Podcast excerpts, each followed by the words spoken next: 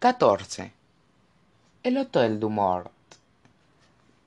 Por la noche la iglesia de la calle diamond resultaba espectral con sus ventanales góticos reflejando la luz de la luna como espejos plateados. Una reja de hierro forjado rodeaba el edificio y estaba pintada de un negro mate. Clary sacudió la verja delantera pero un sólido candado la mantenía bloqueada está cerrada con llave dijo echando una mirada a Jace por encima del hombro. Este blandió su estela. Déjame a mí. Clary le observó mientras trabajaba con el candado. Observó la delgada curva de su espalda el ondular de los músculos bajo las mangas cortas de su remera. La luz de la luna le eliminaba el color de los cabellos volviéndolos más plateados el candado golpeó contra el suelo convertido en un retorcido pedazo de metal. Jace pareció contento consigo mismo como de costumbre declaró. Soy sorprendentemente bueno en eso. Clary se sintió repentinamente molesta.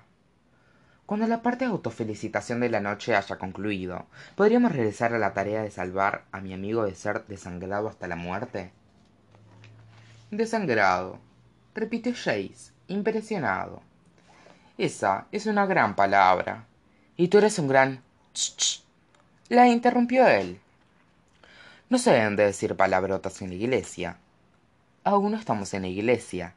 Masculló clary siguiéndole por el sendero de piedra hasta los dobles puertas delanteras.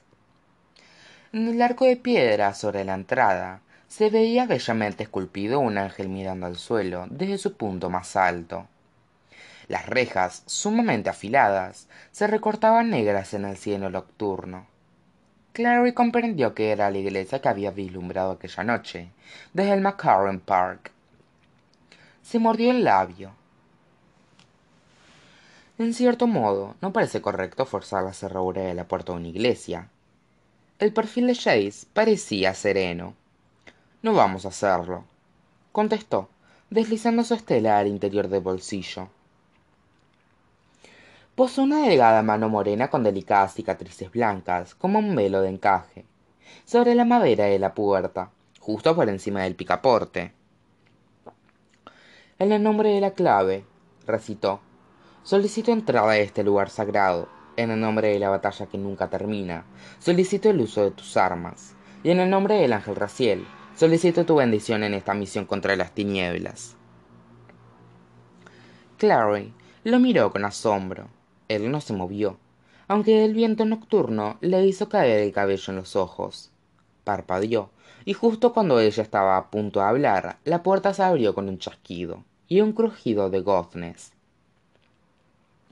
giró hacia adentro con suavidad dando paso a un lugar vacío y fresco iluminado por puntos llameantes Jace dio un paso atrás después de ti.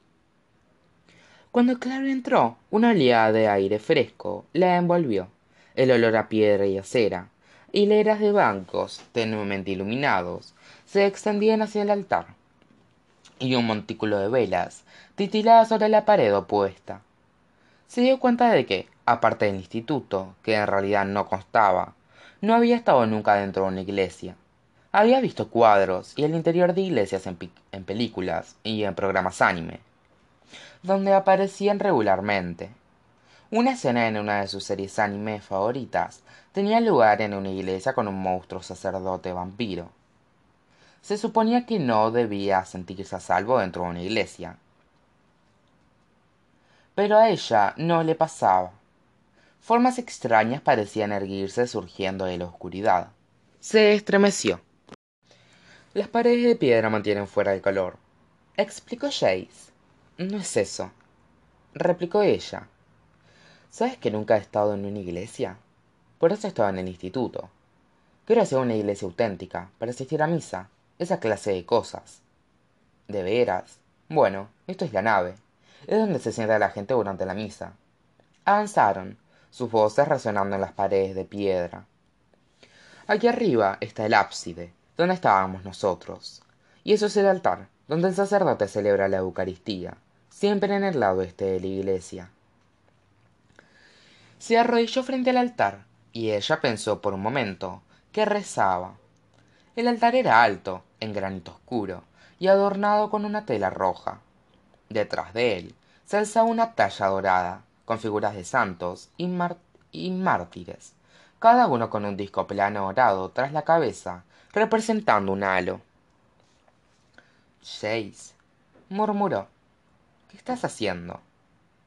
Él había posado las manos sobre el suelo de piedra y las movía de un lado a otro con rapidez, como si buscara algo, removiendo el polvo con la yema de los dedos. Buscar armas. Aquí. Se supone que están ocultas, por lo general alrededor del altar, para nuestro uso en caso de emergencias. ¿Y esto es alguna clase de trato que tiene con la Iglesia Católica? No específicamente. Los demonios llevan en la tierra tanto tiempo como nosotros. Están por todo el mundo, en sus distintas formas. Demonios griegos, daevas persas, asuras hindúes, oni japonés.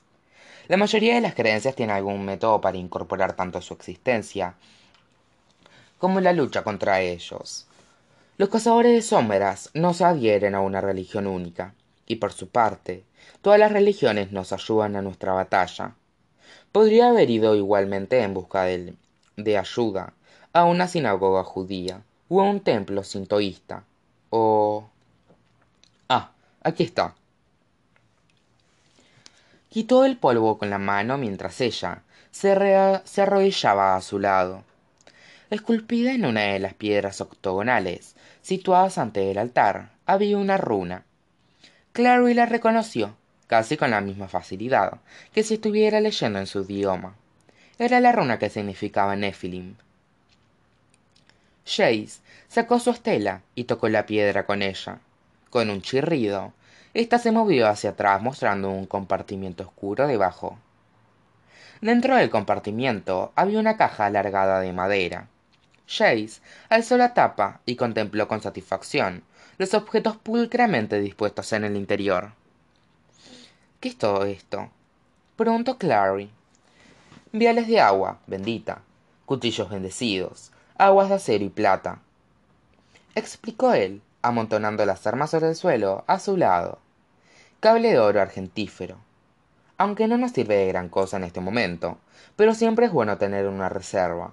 Balas de plata, amuletos de protección, crucifijos, estrellas de David. Jesús. exclamó ella. Dudo que él quiera entrar aquí. Jace. Clary estaba consternada. ¿Qué? No sé, no parece que esté bien hacer chistes como ese en una iglesia. En realidad no soy creyente, explicó, encogiéndose de hombros. Clary le miró sorprendida. No. Él negó con la cabeza. Le cayeron cabellos sobre el rostro, pero estaba examinando un vial de líquido transparente y no alzó la mano para quitárselos. Los dedos de Clary se morían de ganas de hacerlo por él. ¿Pensabas que era religioso? preguntó él. Bueno, vaciló. Si hay demonios, entonces debe haber. ¿Debe haber qué? Jace se metió el vial en el bolsillo. Ah, siguió. ¿Te refieres a que si hay esto, Señaló abajo, al suelo. Debe haber esto. Señaló arriba, en dirección al techo. Es lo lógico, ¿no es cierto? Jace bajó la mano y levantó un cuchillo, examinando la empuñadura. Te diré algo, comenzó. Maté demonios durante un tercio de mi vida. Debo de haber enviado a quinientos de ellos de vuelta a cualquiera que fuera la dimensión demoníaca, desde la que raptaron. Y en todo ese tiempo, en todo ese tiempo, nunca pude ver un ángel. Jamás oí hablar de nadie que lo haya visto. Pero fue un ángel quien creó a los cazadores de sombras para empezar, replicó Clary. Eso es lo que dijo Hodge. Es una historia bonita. Jace la miró a través de unos ojos entrecerrados, como los de un gato. Mi padre creía en Dios, dijo. Yo no. En absoluto. No estaba segura de por qué le cuestionaba. Ella jamás había pensado si ella misma creía en Dios, en ángeles y en todo eso, y de habérsele preguntado habría dicho que no. No obstante había algo en Chase que le impulsaba a querer presionarlo a quebrar aquel cinismo y hacerle confesar que creía en algo que sentía algo que le importaba alguna cosa. Deja que siga de este modo. Continuó él deslizando un par de cuchillos en su cinturón. La poca luz que se filtraba a través de los vitrales proyectaba cuadrados de colores sobre su rostro. Mi padre creía en un dios justo. Deus vult era ese su lema porque dios lo quiere. Era el lema de los cruzados y partieron a la batalla y los masacraron igual que a mi padre. Y cuando lo vi allí muerto en un charco de su propia sangre supe que yo no había dejado de creer en dios. Simplemente había dejado de creer que a dios le importáramos. Puede que haya un dios clary o puede que no lo haya. No creo que tenga importancia. En cualquier caso estamos solos. Eran los únicos pasajeros en el vagón del subte que se dirigía al distrito residencial. Clary permaneció sentada sin hablar pensando en simon de vez en cuando Chase le dirigía una mirada como si estuviera a punto de decir algo antes de volver a caer en un desacostumbrado silencio. Cuando salieron del metro las calles estaban desiertas el aire era pesado y con regusto a metal. Las tiendas de vinos y licores las lavanderías automáticas y los centros de cobro de cheques permanecían silenciosos tras sus persianas nocturnas. Tras una hora de búsqueda finalmente localizaron el hotel en una calle lateral que salía de la 116. Pasaron dos veces por delante, pensando que no era más que otro edificio de departamentos abandonado, antes de que Clary viera el letrero. Se había desprendido de un clavo y colgaba oculto tras un árbol achaparrado. Hotel Dumont, debería decir pero alguien había pintado encima de la N y la había reemplazado por una R. Hotel du Mort. Leyó Chase cuando ella se lo señaló. Encantador. Clary solo había hecho dos años de francés, pero fueron suficientes para entender el chiste. Du Mort, dijo, de la muerte. Chase asintió. Todo él se puso en alerta, como un gato que ve un ratón escurriéndose tras su sofá. Pero no puede ser el hotel observó clary. Las ventanas están tapadas con tablones y la puerta tapiada. Ah finalizó captando su mirada. De acuerdo vampiros. Pero cómo entran vuelan respondió Chase, señalando los pisos superiores del edificio. Estaba claro que en otra época había sido un hotel elegante y lujoso. La fachada de piedra decorada con esculturas de arabescos y flores de lis, oscuras y erizonadas por años de exposición al aire contaminado y la lluvia ácida. Nosotros no volamos. Se sintió impedia indicar ella. No, estuvo de acuerdo él. Nosotros no volamos. Forzaremos una entrada. Empezó a cruzar la calle en dirección al hotel. Lo de volar suena más divertido. Bromeó Clary, apresurando el paso para ponerse a su altura. Justo ahora que todo suena más divertido. La muchacha se preguntó si lo decía en serio. Había una excitación en él, una expectación ante la casa, que le hizo pensar que no se sentía tan desdichado como afirmaba. Ha matado más demonios que nadie de su edad. Uno no mata tantos demonios haciéndose el remolón en una pelea se alzó un viento tórrido que agitó las ramas del árbol situado frente al hotel e hizo robar la basura de las alcantarillas y la acera por el movimiento. La zona estaba curiosamente desierta. Por lo general en manhattan siempre había alguien en la calle aún a las cuatro de la mañana. Varias de las farolas que bordeaban la acera estaban apagadas aunque la más próxima al hotel proyectaba un tenue resplandor amarillo sobre el agrietado camino que conducía hasta lo que en el pasado había sido la entrada principal fuera de la luz advirtió Chase, tirándole de la manga para acercarla a él podrían estar vigilando desde las ventanas y no mires hacia arriba añadió aunque era demasiado tarde. Clary ya había echado un vistazo a las ventanas rotas de los pisos superiores. Por un momento, le pareció ver un leve movimiento en una de las ventanas, un destello blanco, que podía haber sido un rostro o una mano apartando la cortina. Vamos. Chase la arrastró con él, para que se fundiera con las sombras más próximas al hotel. Clary sintió su desbocado nerviosismo en la columna vertebral, en el pulso de las muñecas, en el fuerte martilleo de la sangre en los oídos. El tenue zumbido de coches distantes parecía muy lejano. El único sonido era el crujir de sus botas sobre la acera repleta de basura desperdigada. Deseó poder andar sin hacer ruido, como un cazador de sombras. Quizá algún día le pediría a Jace que le enseñara.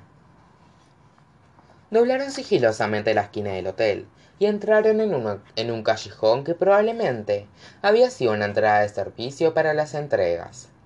Era estrecho y estaba lleno de basura, cajas de cartón, botellas vacías, plásticos hechos trizas y algo que Clary pensó en un principio que eran escarpadientes, pero que de más de cerca parecían huesos, afirmó Jace categórico.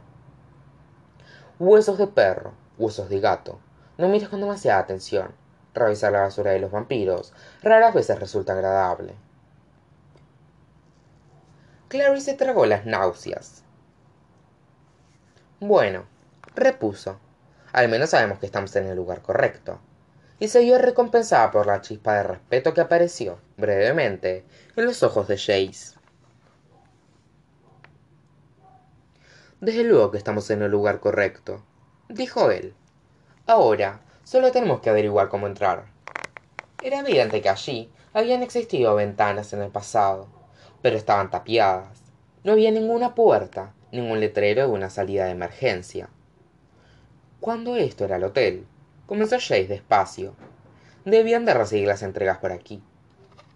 Quiero decir que no entrarían las cosas por la puerta principal, y no hay ningún otro lugar para que los camiones se detengan, así que debe existir una entrada. Clary comenzó en las tiendecitas que había cerca de su casa en Brooklyn. Les había visto recibir los suministros, temprano por la mañana mientras ella iba a la escuela. Había visto a los propietarios de la fiambrería coreana abrir las puertas de metal que estaban frente a las puertas de acceso para transportar las cajas de servilletas de papel y la comida de gato al interior de los sótanos que les servían de depósito.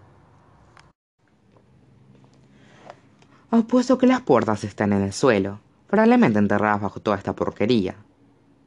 Jace, justo detrás de ella, asintió. Eso es lo que estaba pensando. Suspiró. Será mejor que movamos la basura. Podemos empezar con el contenedor. Lo señaló con el dedo, con una expresión claramente poco entusiasta.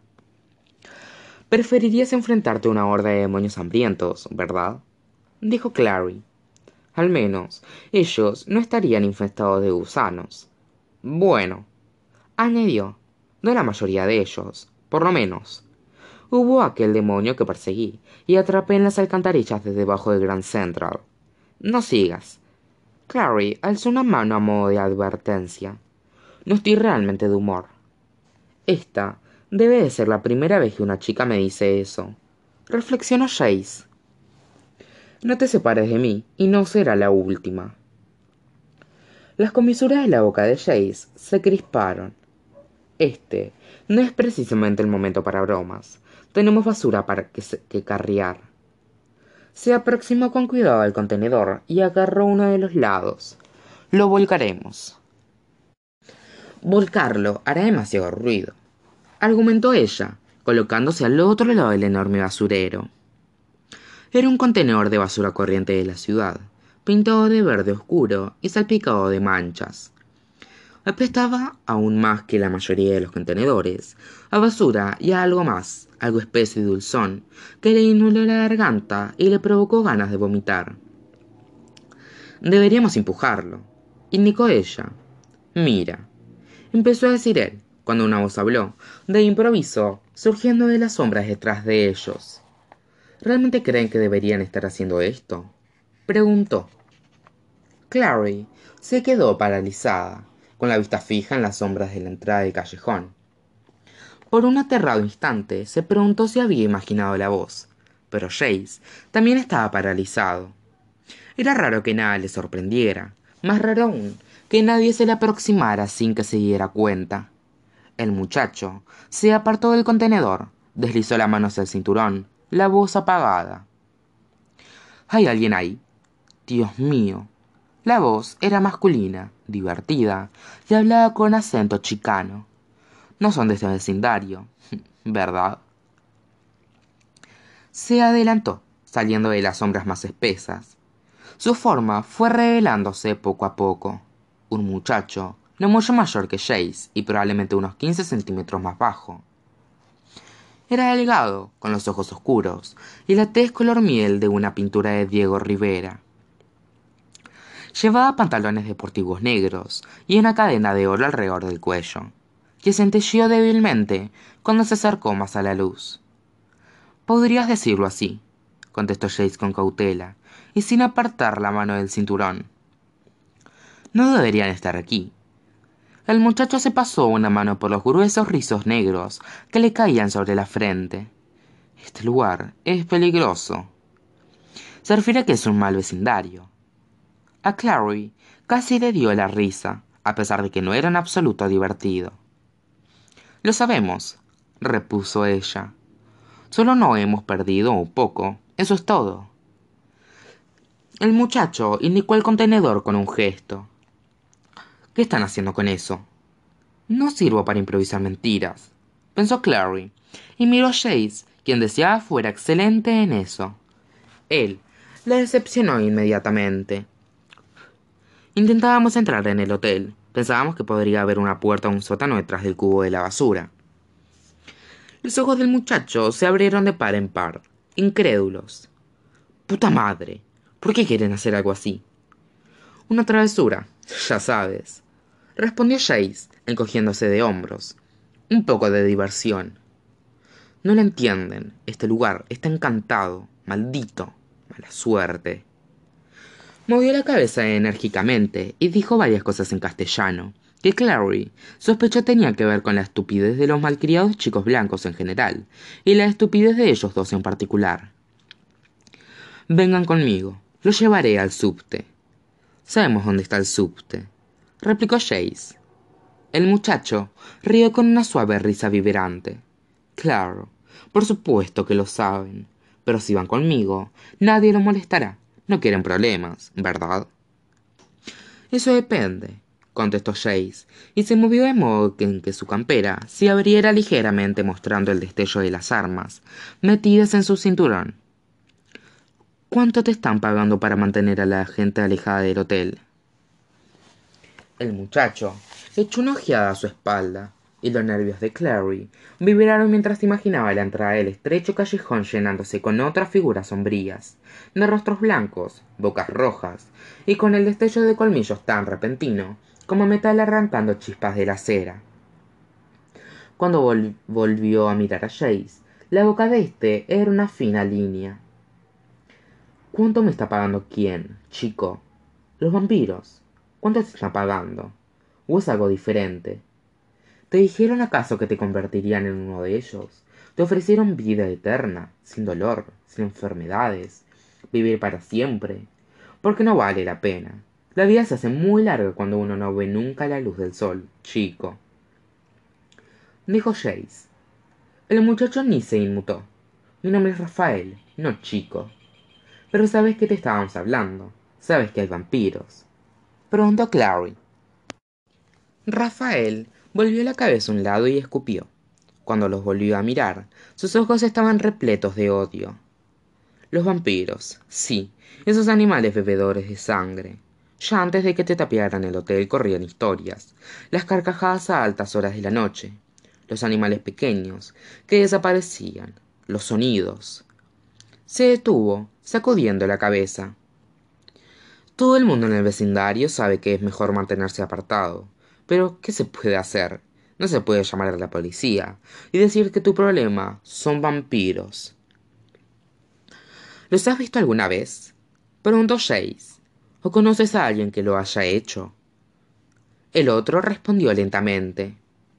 Hubo unos chicos una vez, un grupo de amigos. Pensaron que tenía una buena idea, entrar en el hotel y matar a los monstruos del interior.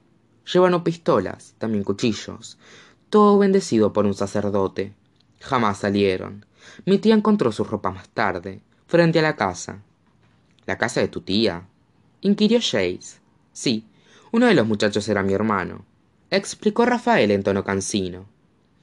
Así que ahora ya sabes por qué, a veces, paso por aquí en plena noche, camino a casa desde la casa de mi tía, y por qué les advertí que se vayan. Si entran ahí, no volverán a salir. Mi amigo está ahí dentro, declaró Clary. Hemos venido a buscarlo. Ah, exclamó Rafael. Entonces, tal vez no pueda hacer que se vayan. No, repuso Jace. Pero no te preocupes, lo que les pasó a tus amigos no nos pasará a nosotros. Sacó uno de los cuchillos de ángel de su cinturón y lo sostuvo en alto. La tenue luz que amenaba iluminó los huecos bajo los, sus pómulos y le ensombreció los ojos.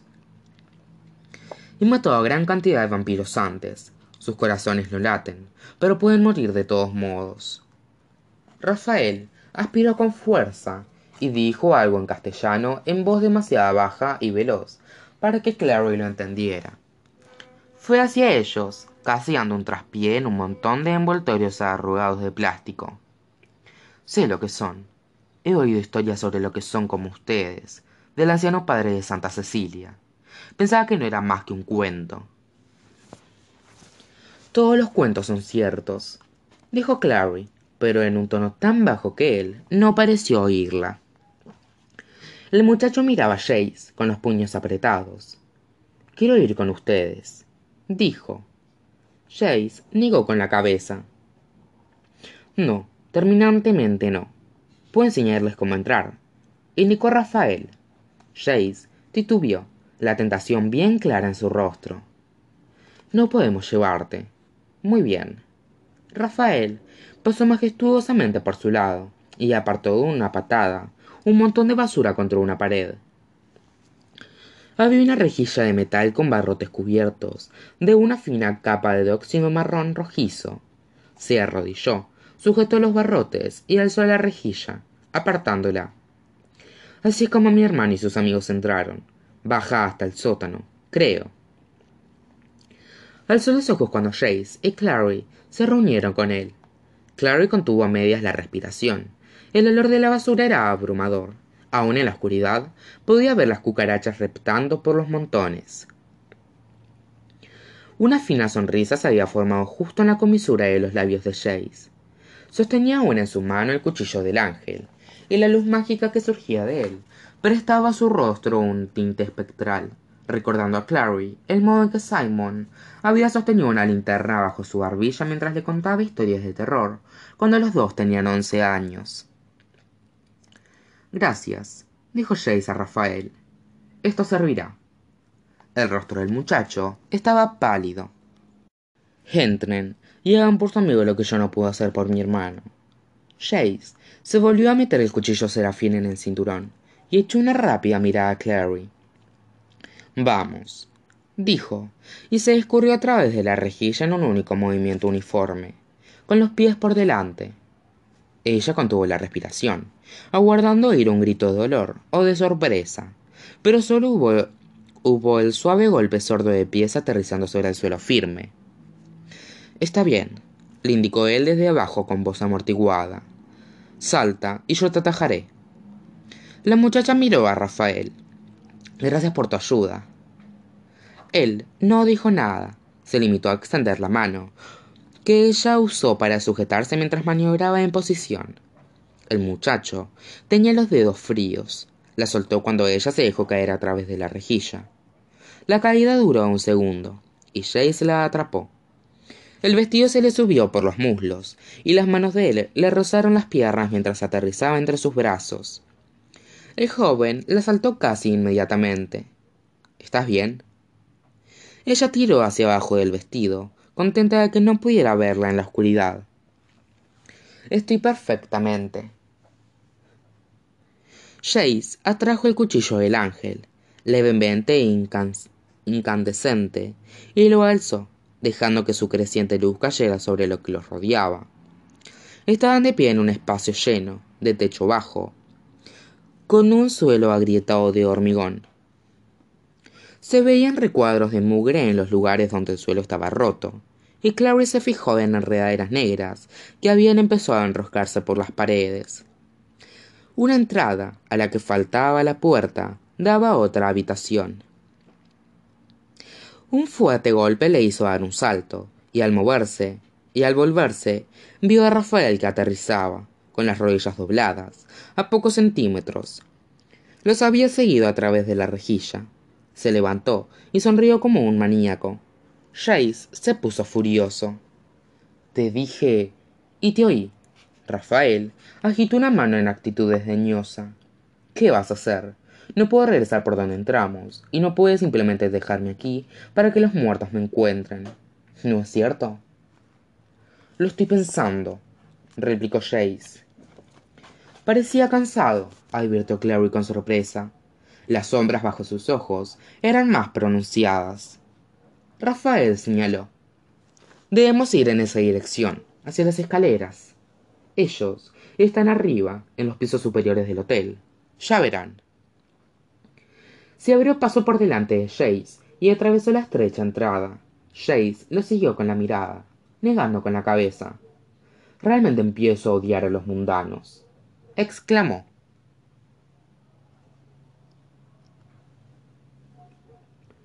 La planta más baja del hotel era un conjunto de pasillos laberínticos que daban a cuartos de depósitos vacíos una lavandería abandonada, con montones mozos de toallas de hilo colocadas en una en grandes pilas en el interior de cestos de mimbre podrido, y una cocina fantasmal, con hileras de mostradores de acero, que se perdían a lo lejos en las sombras. La mayoría de las escaleras que conducían arriba habían desaparecido, reducidas a montones de leña apilados contra las paredes con pedazos de lo que había sido una lujosa alfombra persa, pegados a la madera como flores de moho peludo. La desaparición de las escaleras desconcertó a Clary. ¿Qué tenían los vampiros contra las escaleras? Finalmente, localizaron unas que estaban intactas, situadas detrás de la lavandería. Las doncellas debían de haberlas utilizado para transportar la ropa blanca arriba y abajo antes de que hubiera ascensores.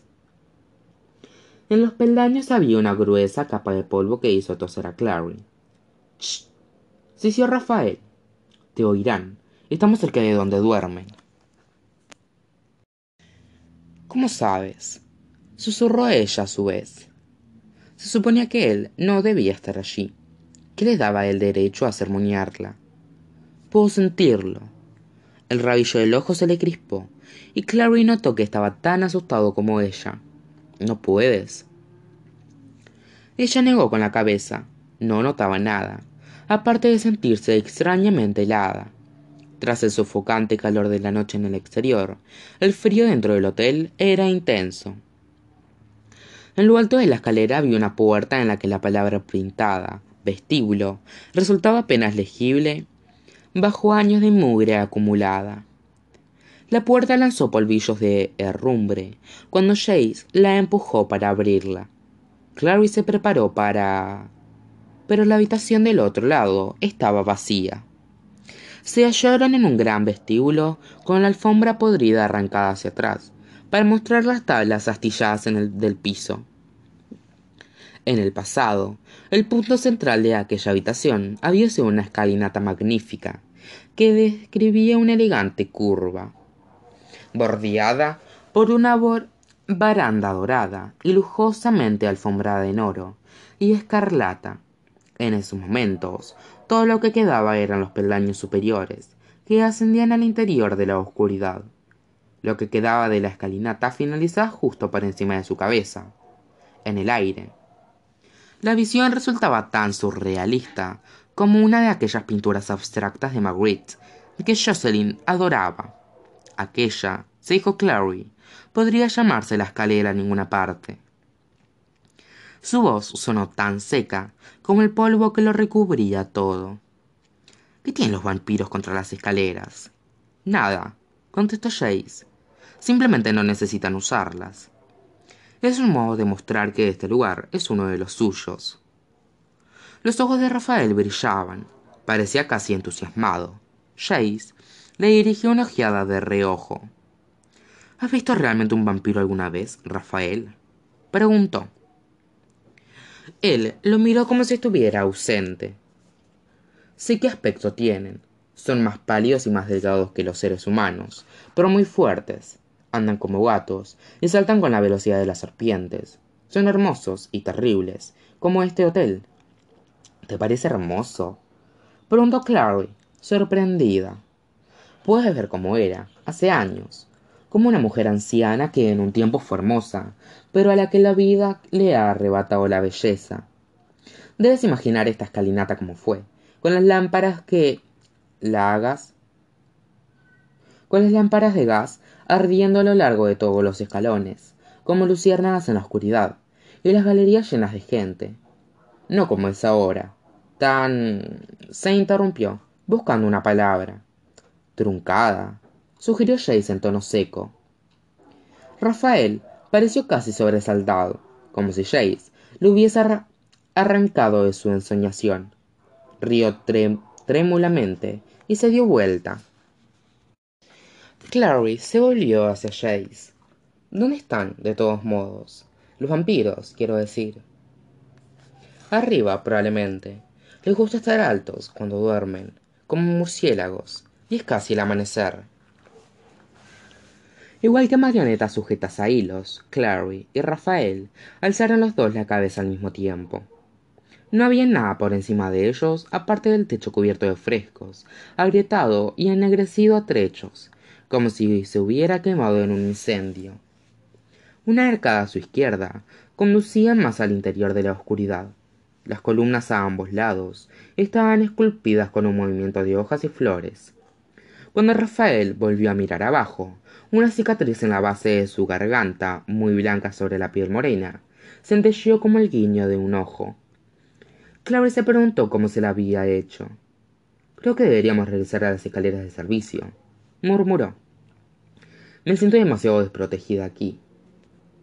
Jace asintió. ¿Te das cuenta de que, una vez estemos allí, tendrás que llamar a Simon y esperar que te pueda oír? La muchacha se preguntó si el miedo que sentía se le reflejaba en el rostro. Yo. Sus palabras quedaron bruscamente interrumpidas por un alarido espeluznante. Clary se volvió en redondo. Rafael había desaparecido. No había marcas en el polvo que, que mostraran a dónde podía haber ido o arrastrado. Clary alargó la mano hacia Jace de un modo reflejo pero él ya estaba en movimiento, corriendo hacia el arco abierto en la pared opuesta y las sombras situadas más allá. Ella no lo veía, pero siguió la veloz luz mágica que él transportaba, como un viajero conducía una ciénaga por un traicionero fuego fatuo. Al otro lado de la arcada había lo que en el pasado había sido un gran salón de baile. El suelo de mármol blanco estaba tan requebrajado que parecía un mar de flotante hielo ártico. Galerías curvas discurrían a lo largo de las paredes. Las barandillas estaban cubiertas con un velo de óxido. Espejos con marcos dorados colgaban a intervalos entre ellas, cada uno coronado por la cabeza dorada de un cupido. Las telarañas flotaban por el aire bochornoso, igual que antiguos velos nupciales. Rafael estaba de pie en el centro de la habitación, con los brazos a los costados. Clary corrió hacia él, seguida más despacio por Jace. ¿Estás bien? preguntó ella sin aliento. El muchacho sintió despacio. Creí ver un movimiento en las sombras. No era nada. Hemos decidido encaminarnos otra vez a las escaleras de servicio. Indicó Jace. No hay nada en este piso. Buena idea, dijo él. Fue hacia la puerta, sin mirar si lo seguían. Solo había dado unos pocos pasos cuando Jace lo llamó. Rafael. El muchacho se volvió, los ojos abriéndose inquisitivos, y Jace lanzó el cuchillo. Los reflejos de Rafael fueron rápidos, pero no lo bastante. La hoja dio en blanco, y la fuerza del impacto lo derribó. Los pies perdieron el contacto con el suelo, y cayó pesadamente sobre el suelo de mármol, agrietado. Bajo la tenue luz mágica, su sangre pareció negra. Seis. Sisió Clary, incrédula, conmocionada. Él había dicho que odiaba a los mundanos, pero jamás habría... Cuando volvía para ir hacia Rafael, Jace la apartó de un violento empujón y se abalanzó sobre el otro muchacho, intentando agarrar el cuchillo que sobresalía del pecho del caído. Pero Rafael fue más veloz. Agarró el cuchillo y luego chilló cuando su mano entró en contacto con la empuñadura en forma de cruz. El arma cayó al suelo con un tintineo, la hoja manchada de negro. Jace tenía una mano cerrada sobre el tejido de la camisa de Rafael y a Zambi en la otra. El arma refulgía con una luz tan brillante que Clary volvió a ver los colores. El despegado empapelado azul, cobalto, las motas doradas en el suelo de mármol, la mancha roja que se extendía por el pecho de Rafael. Pero Rafael reía. Fallaste, dijo, y sonrió por primera vez, mostrando afilados incisivos blancos. No me alcanzaste el corazón. Jace le sujetó con más fuerza. Te has movido en el último minuto, dijo. Eso ha sido muy desconsiderado. Rafael frunció el entrecejo y escupió sangre. Clary retrocedió, contemplando de hito en hito, mientras comprendía horrorizada.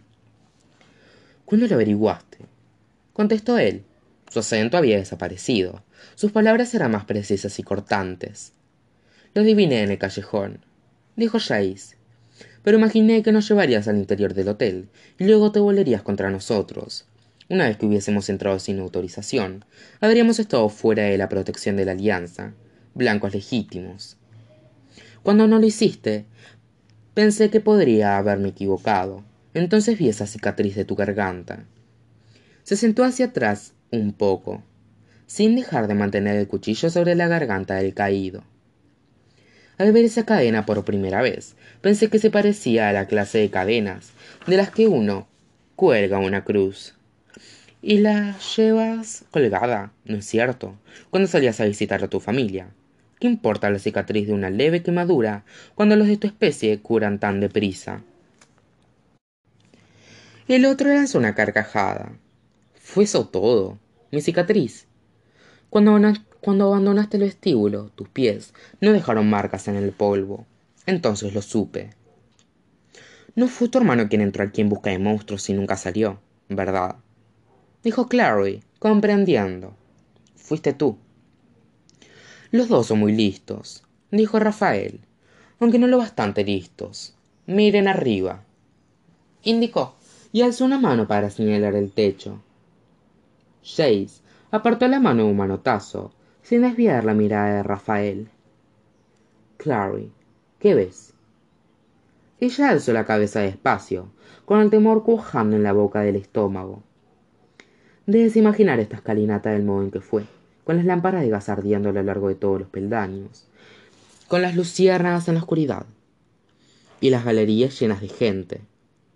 Estaban llenas de gente ahora, una hilera tras otra de vampiros con los rostros de un blanco lívido y las bocas rojas tensas, mirando hacia abajo perplejos. Jace seguía mirando a Rafael. Tú lo llamaste, ¿verdad? Rafael seguía sonriendo burlón. La sangre había dejado de extenderse desde la herida de su pecho. Importa, hay demasiados, incluso para ti, Wayland. Jace no dijo nada, aunque no se haya movido, respiraba a base de cortos jadeos rápidos. Y Clary casi podía sentir la fuerza de su deseo de matar al muchacho vampiro, de atravesarle el corazón con el cuchillo y borrarle aquella sonrisa de la cara para siempre. Jace, dijo ella en tono de advertencia, no lo mates. ¿Por qué no? A lo mejor podemos usarlo como un rehén, los ojos de Jace se abrieron de par en par. Un rehén. Ella podía verlos. Eran cada vez más y llenaban la entrada en forma de arco, avanzando tan silenciosamente como los hermanos de la ciudad de hueso. Pero los hermanos no tenían una tez tan blanca e incolora, ni manos que se curvaban en zarpas. Clary se lamió los labios secos. Sé lo que hago. Levántalo, Jace. Jace la miró, luego se encogió de hombros. De acuerdo. No es divertido. Le espetó Rafael. Es por eso que nadie se ríe. Jace se puso de pie, tirando el otro para incorporarlo, a la vez que le colocaba la punta del cuchillo entre los omóplatos. Puedo agujerearte el corazón con igual facilidad, por la espalda, dijo. Yo no me movería si fuera tú. Clary les dio la espalda para colocarse de cara a las figuras oscuras que se aproximaban. Extendió sus manos. Deténganse aquí mismo, dijo, o clavará el cuchillo en el corazón de Rafael. Una especie de murmullo, que podría haber sido de susurros o risas, recorrió la multitud. Deteneos, deteneos, volvió a decir Clary, y esa vez Chase hizo algo. Ella no vio qué, que hizo que Rafael lanzara un grito de sorprendido dolor. Uno de los vampiros extendió un brazo para frenar el avance de sus compañeros, Clary lo reconoció como el delgado muchacho rubio del aro que había visto en la fiesta de Magnus. Lo dice en serio, dijo el joven. Son cazadores de sombras. Otro vampiro se abrió paso por entre la multitud. Una linda muchacha asiática de cabellos azules, vestida con una falda de papel de aluminio. Clary se preguntó si existirían vampiros feos, o tal vez alguno que estuviera gordo. Tal vez no convertían en vampiros a gente fea, o quizá la gente fea simplemente no, deseaba vivir eternamente. Cazadores sombras entrando en una propiedad privada. Observó la chica. Están fuera de la protección de la alianza. Yo digo que los matemos. Han matado a muchos de nosotros. ¿Quién de ustedes es el señor del lugar? Preguntó Jace en tono categórico. Que se adelante. La muchacha mostró los afilados dientes. No uses el lenguaje de la clave con nosotros, cazador de sombras. Violaron su preciosa alianza al venir aquí. La ley no los protegerá. Ya es suficiente, Lily, replicó el chico rubio en tono tajante. Nuestra señora no está aquí, está en Idris. Alguien debe mandar en su lugar, comentó Jace. Se produjo un silencio. Los vampiros de las galerías sacaban el cuerpo por encima de las barandillas, inclinándose hacia abajo para oír lo que sucedía. Rafael nos manda, dijo finalmente el vampiro rubio. La muchacha de cabellos azules, Lily, soltó un, un siseo de desaprobación. Jacob. Propongo un canje. Cortó Clary rápidamente, interrumpiendo la diatriba de Lily y la réplica de Jacob. A estas alturas ya, ya deben de saber que se llevaron demasiada gente de casa desde la fiesta. Una de ellas es mi amigo Simon. Jacob enarcó las cejas. ¿Eres amigo de un vampiro? No es un vampiro, y no es un cazador de sombras, tampoco, añadió, viendo como los ojos pálidos de Lily se entrecerraban. Es solo un chico humano corriente. No nos llevamos a ningún chico humano con nosotros en la fiesta de, Magier. Eso habría sido una violación de la alianza. Había sido transformado en una rata, una pequeña rata marrón, indicó Clary. Alguien podría haber pensado que era una mascota, o... Su voz se apagó. La miraban como si estuviera loca. Una desesperación fría le caló los huesos.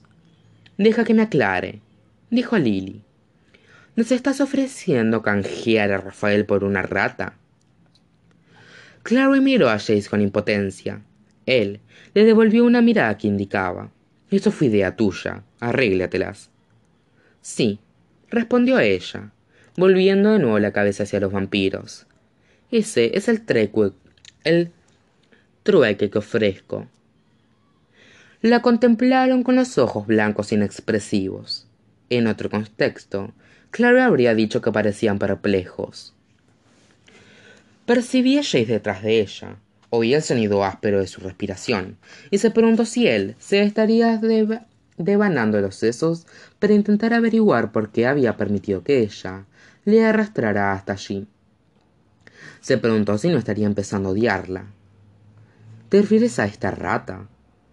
Clary pestañó. Otro vampiro, un delgado muchacho negro con rata, con rastas, se había abierto paso al frente de la multitud.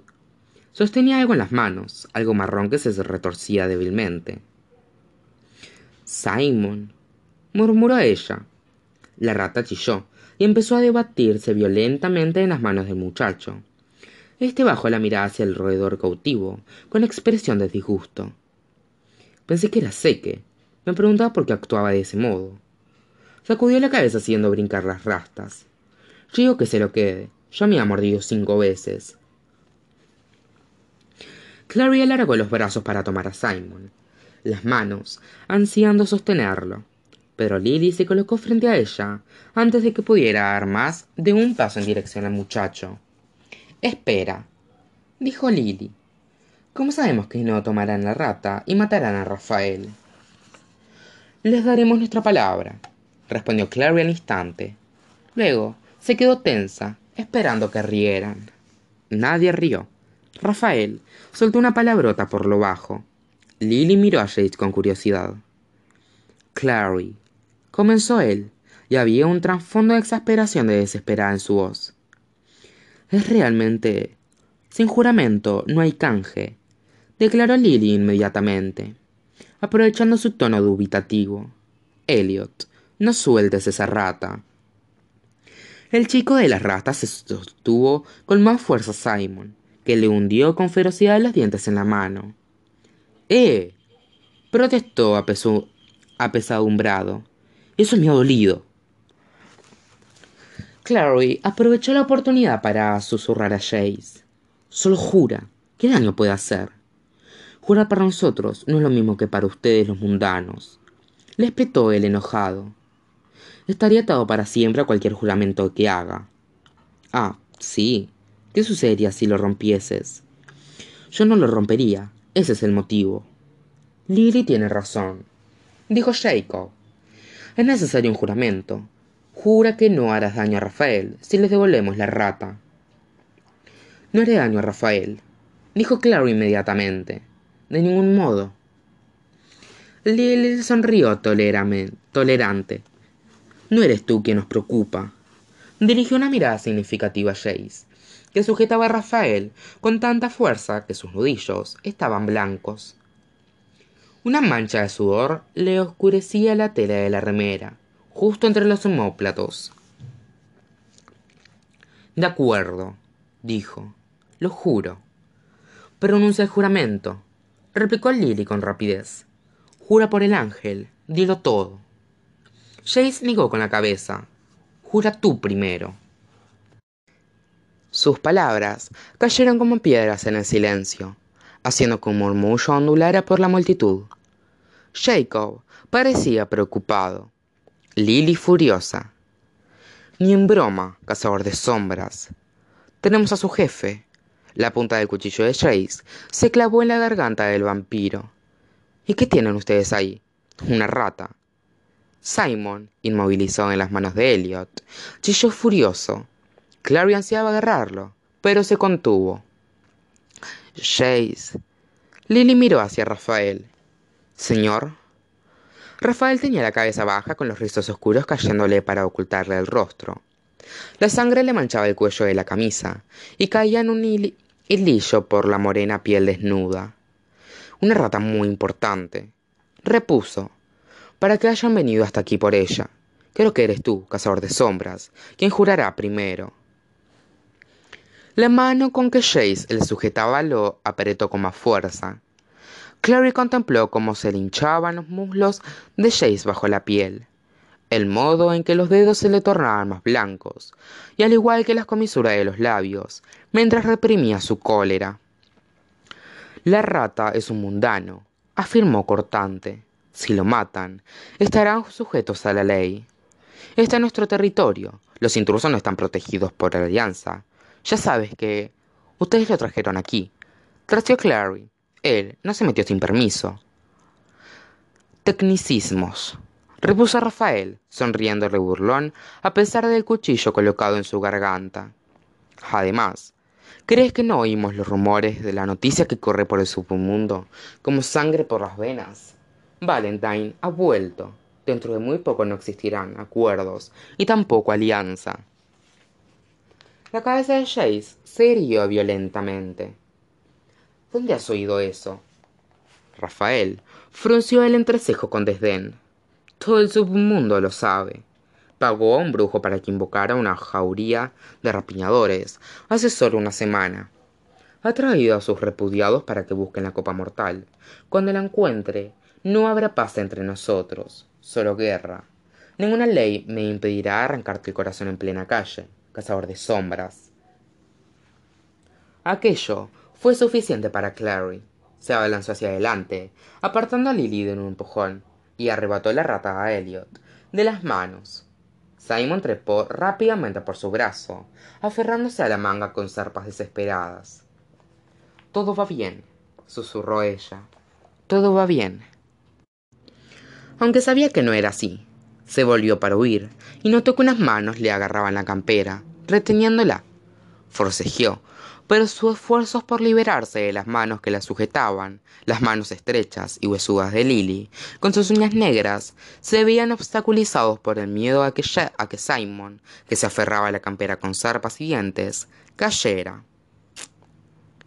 Suéltame, chilló, pateando a la muchacha vampiro. La punta de su bota la alcanzó, con violencia, y Lily gritó de dolor y rabia. Lanzó un manotazo y golpeó a Clary en la mejilla con fuerza suficiente para hacerle echar la cabeza atrás.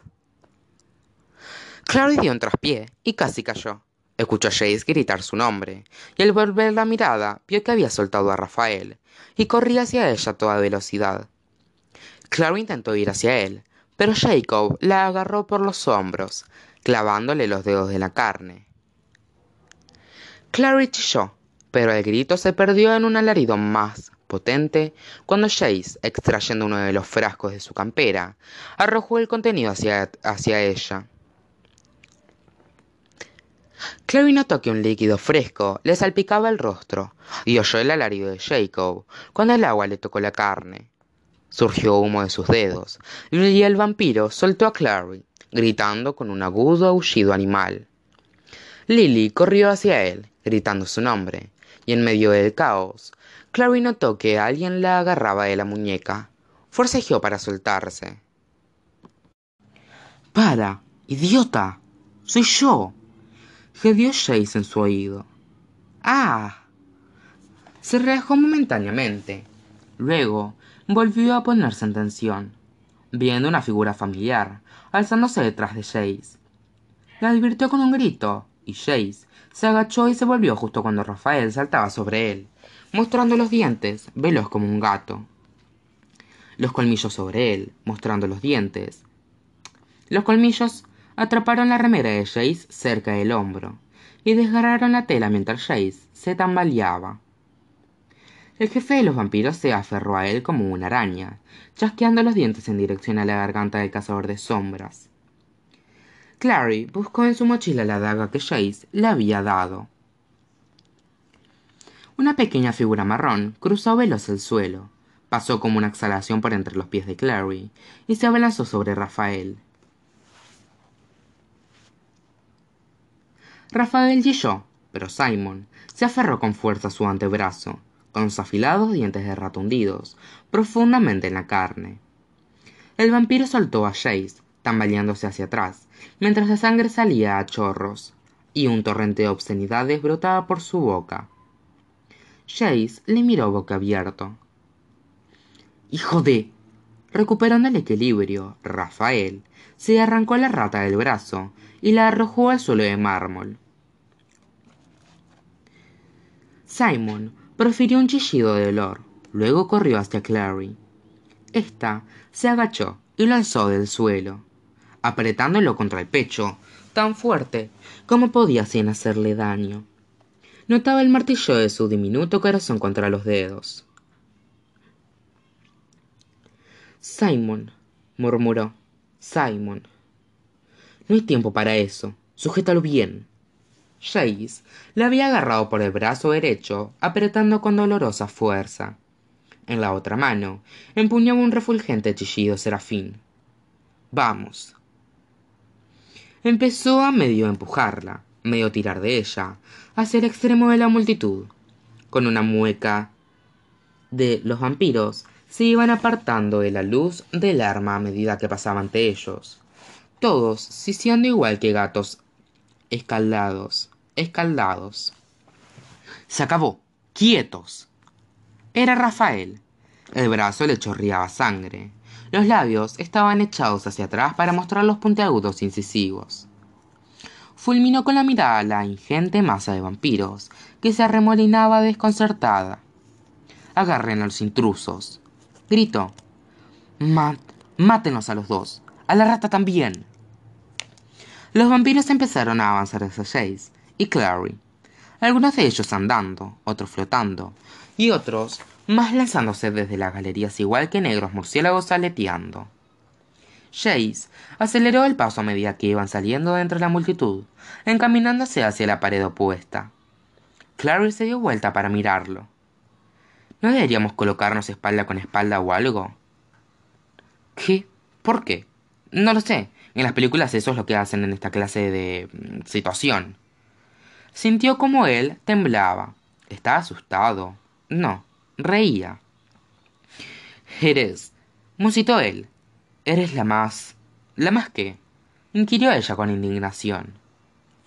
Seguían retorciendo, andando con cuidado para evitar los pesados, los pedazos de mobiliario roto y mármol destrozado, que cubrían el suelo.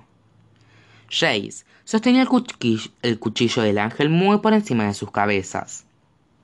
Clary pudo ver cómo los vampiros rodeaban los bordes del reluciente círculo que proyectaba. Se preguntó cuánto tiempo los contendría. Nada, contestó él. Esto no es una situación, ¿de acuerdo? Guardo esa palabra para cuando las cosas se ponen realmente feas. ¿Realmente feas? Esto no es realmente feo. ¿Qué quieres? ¿Una explosión nuclear? Se interrumpió con un chillido cuando Lily, desafiando a la luz, se arrojó sobre Jace, mostrando los dientes con un agudo, con un agudo gruñido.